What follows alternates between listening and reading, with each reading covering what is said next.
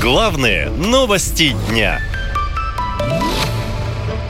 Азия не лучше Запада. Мэр Москвы обвинил всех в экономической войне.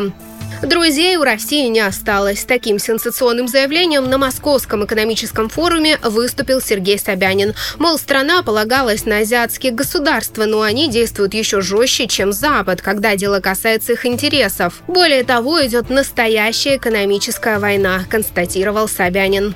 Восточные рынки, мы должны понимать, что они еще более жесткие. С нами уже и там идет серьезная экономическая война. Никто не хочет дарить технологии ни в области машиностроения, ни в области авиастроения, ни в области микроэлектроники. Более того, нам открыто говорят, хотите получить какие-то технологии, покупайте в целом продукт. Мэр отметил, что после разворота России на восток из-за санкций, введенных за начало спецоперации на Украине, азиатские страны решили выжать максимальную выгоду. В частности, они активно накручивают цену на разную продукцию именно для России, говорит Собянин. Мы сталкиваемся с еще более сильным давлением, когда отказываемся идти на невыгодные для нас условия. Нам говорят, мы ситуацию понимаем, именно поэтому вот двойная цена. Пожалуйста. Мэр Москвы призвал извлечь уроки из такого сотрудничества с Востоком и впредь полагаться только на себя. Эксперты отмечают, что ставки России на восточных партнеров в сфере микроэлектроники, автомобилестроения, космических, спутниковых и беспилотных технологий, да и в принципе в вопросах обхода санкций, действительно были слишком завышены и не оправдали себя. Не просто так, еще в июле Владимир Путин потребовал от отечественных специалистов максимально форсированно создать и внедрить собственные высокотехнологичные технологичные продукты. Мы понимаем, что в текущих условиях главное для определяющего развития – это сосредоточить усилия на приоритетных задачах.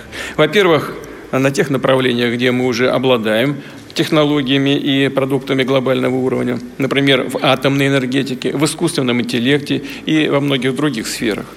Во-вторых, на тех областях, которые являются критическими для развития страны, и где мы в обязательном порядке должны, именно должны обладать собственными компетенциями. При этом у нас должны быть не просто научные разработки и базовые решения, а вся технологическая и производственная цепочка, собственное оборудование, элементная база, программное обеспечение и, конечно, люди, кадры – вот только как достичь всего этого в короткие сроки, президент не указал, сетуют эксперты. Например, сейчас в России нет даже заводов, способных выпускать микросхемы по актуальным стандартам, говорит эксперт по технологическим инновациям Иван Котов.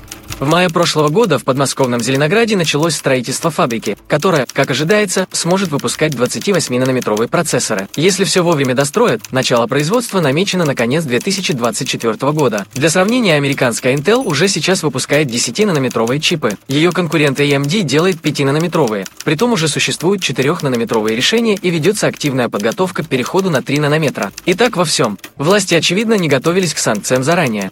Никто в мире нам особо помогать не хочет, а создавать что-то из воздуха невозможно.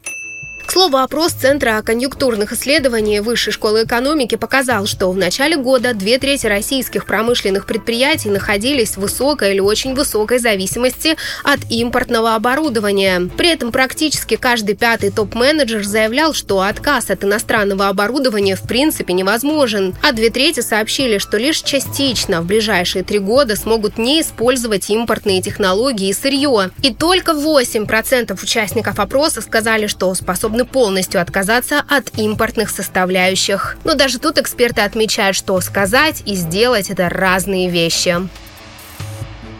Наша лента. Коротко и ясно.